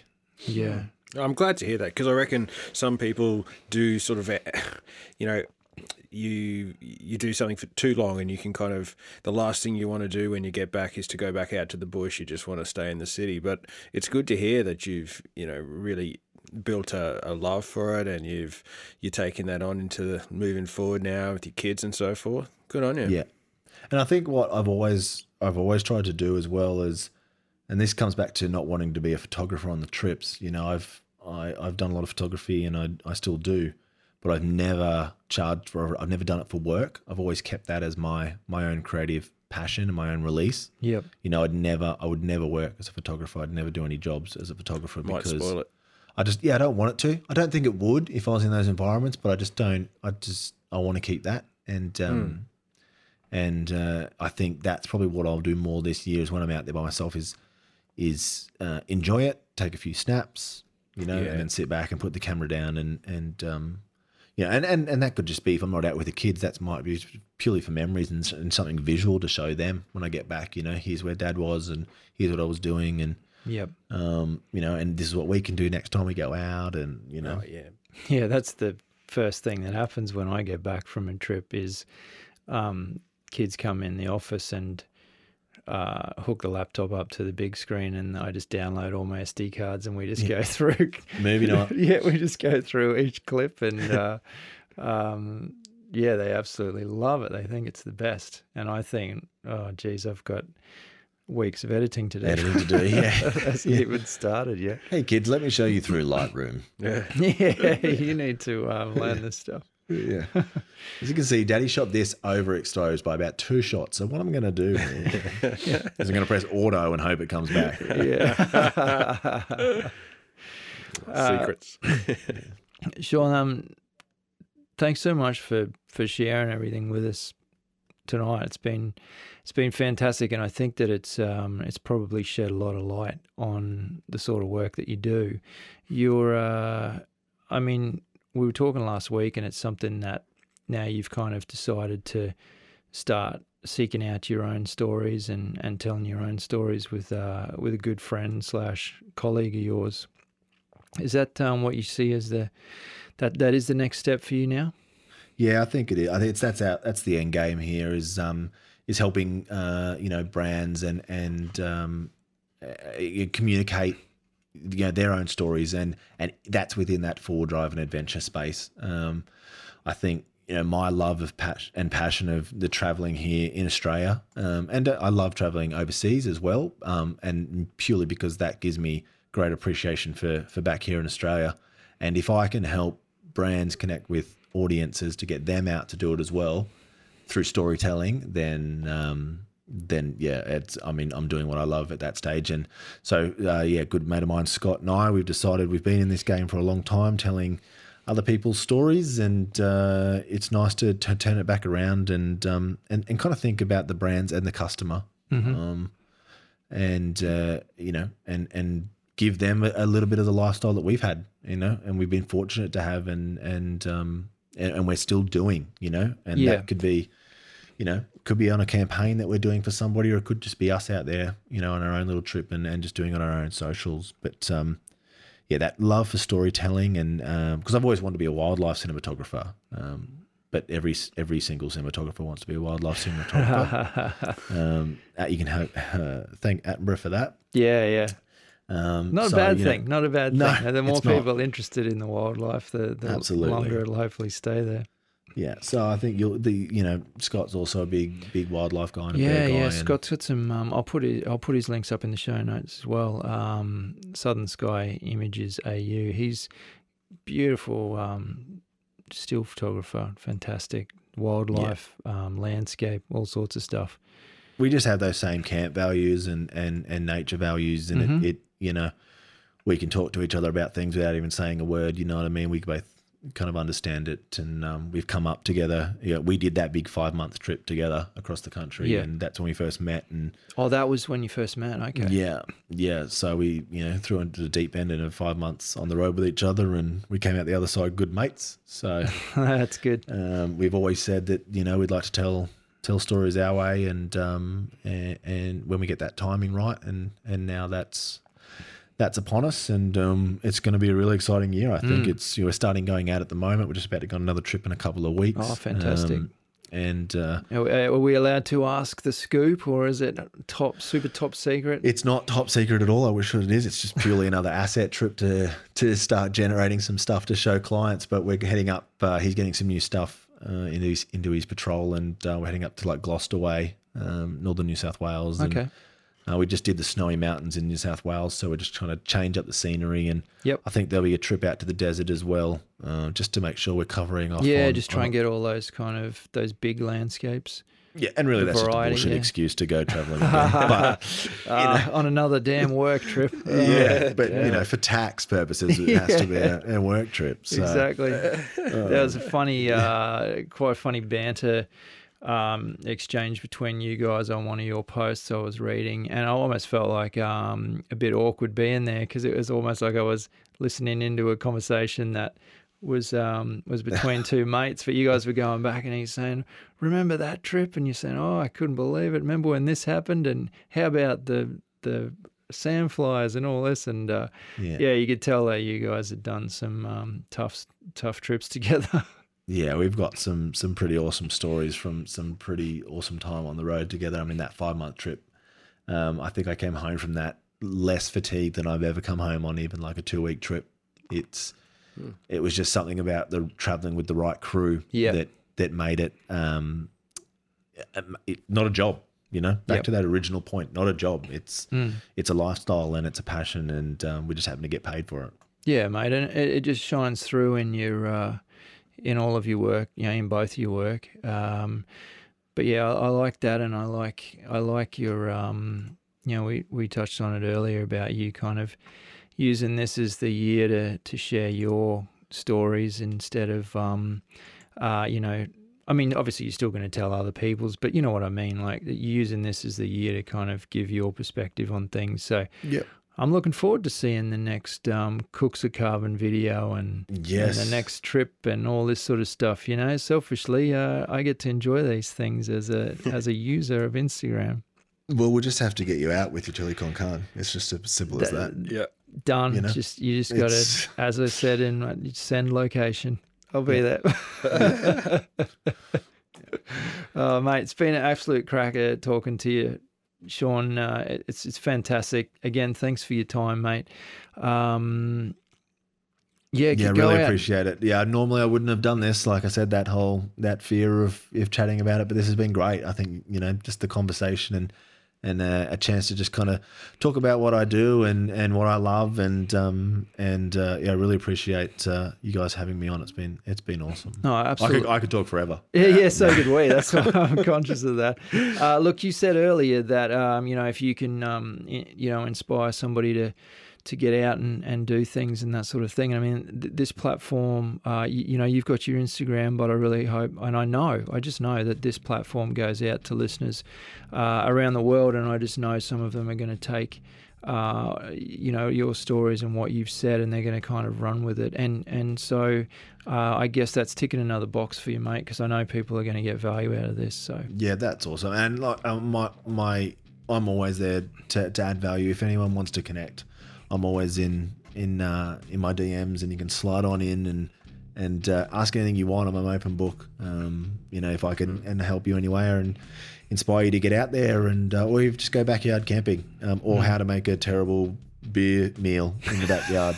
like if I can do anything, you know, hit me that's a beautiful gesture. Yeah, yeah, mate. I, I reckon you're speaking to the, the choir here. I reckon we all, all love that sort of talk, and you know, you've been to some really, really special places too. And I, I can just tell through through what we've been talking about that it's, it's brought a real richness to your life, Sean. So thanks for sharing it with us tonight, mate. Yeah. Not a problem, mate. Appreciate it. Good it. on you, mate. You take care out there on the road and, and the trail. And uh, I, as I said, looking forward to watching it all. Awesome. Thanks, guys. Thanks, mate. Take care, buddy. If you're listening to this podcast on iTunes, we'd really appreciate your ratings and comments if you can spare the time. If you'd like to know more about Hike or Die TV and keep track of our adventures around Australia, make sure you drop by hikeordie.com. That's where you'll find all the information you'll need to follow us on YouTube, Facebook, Twitter, Instagram, or Pinterest. As always, we appreciate your support. Thanks for listening.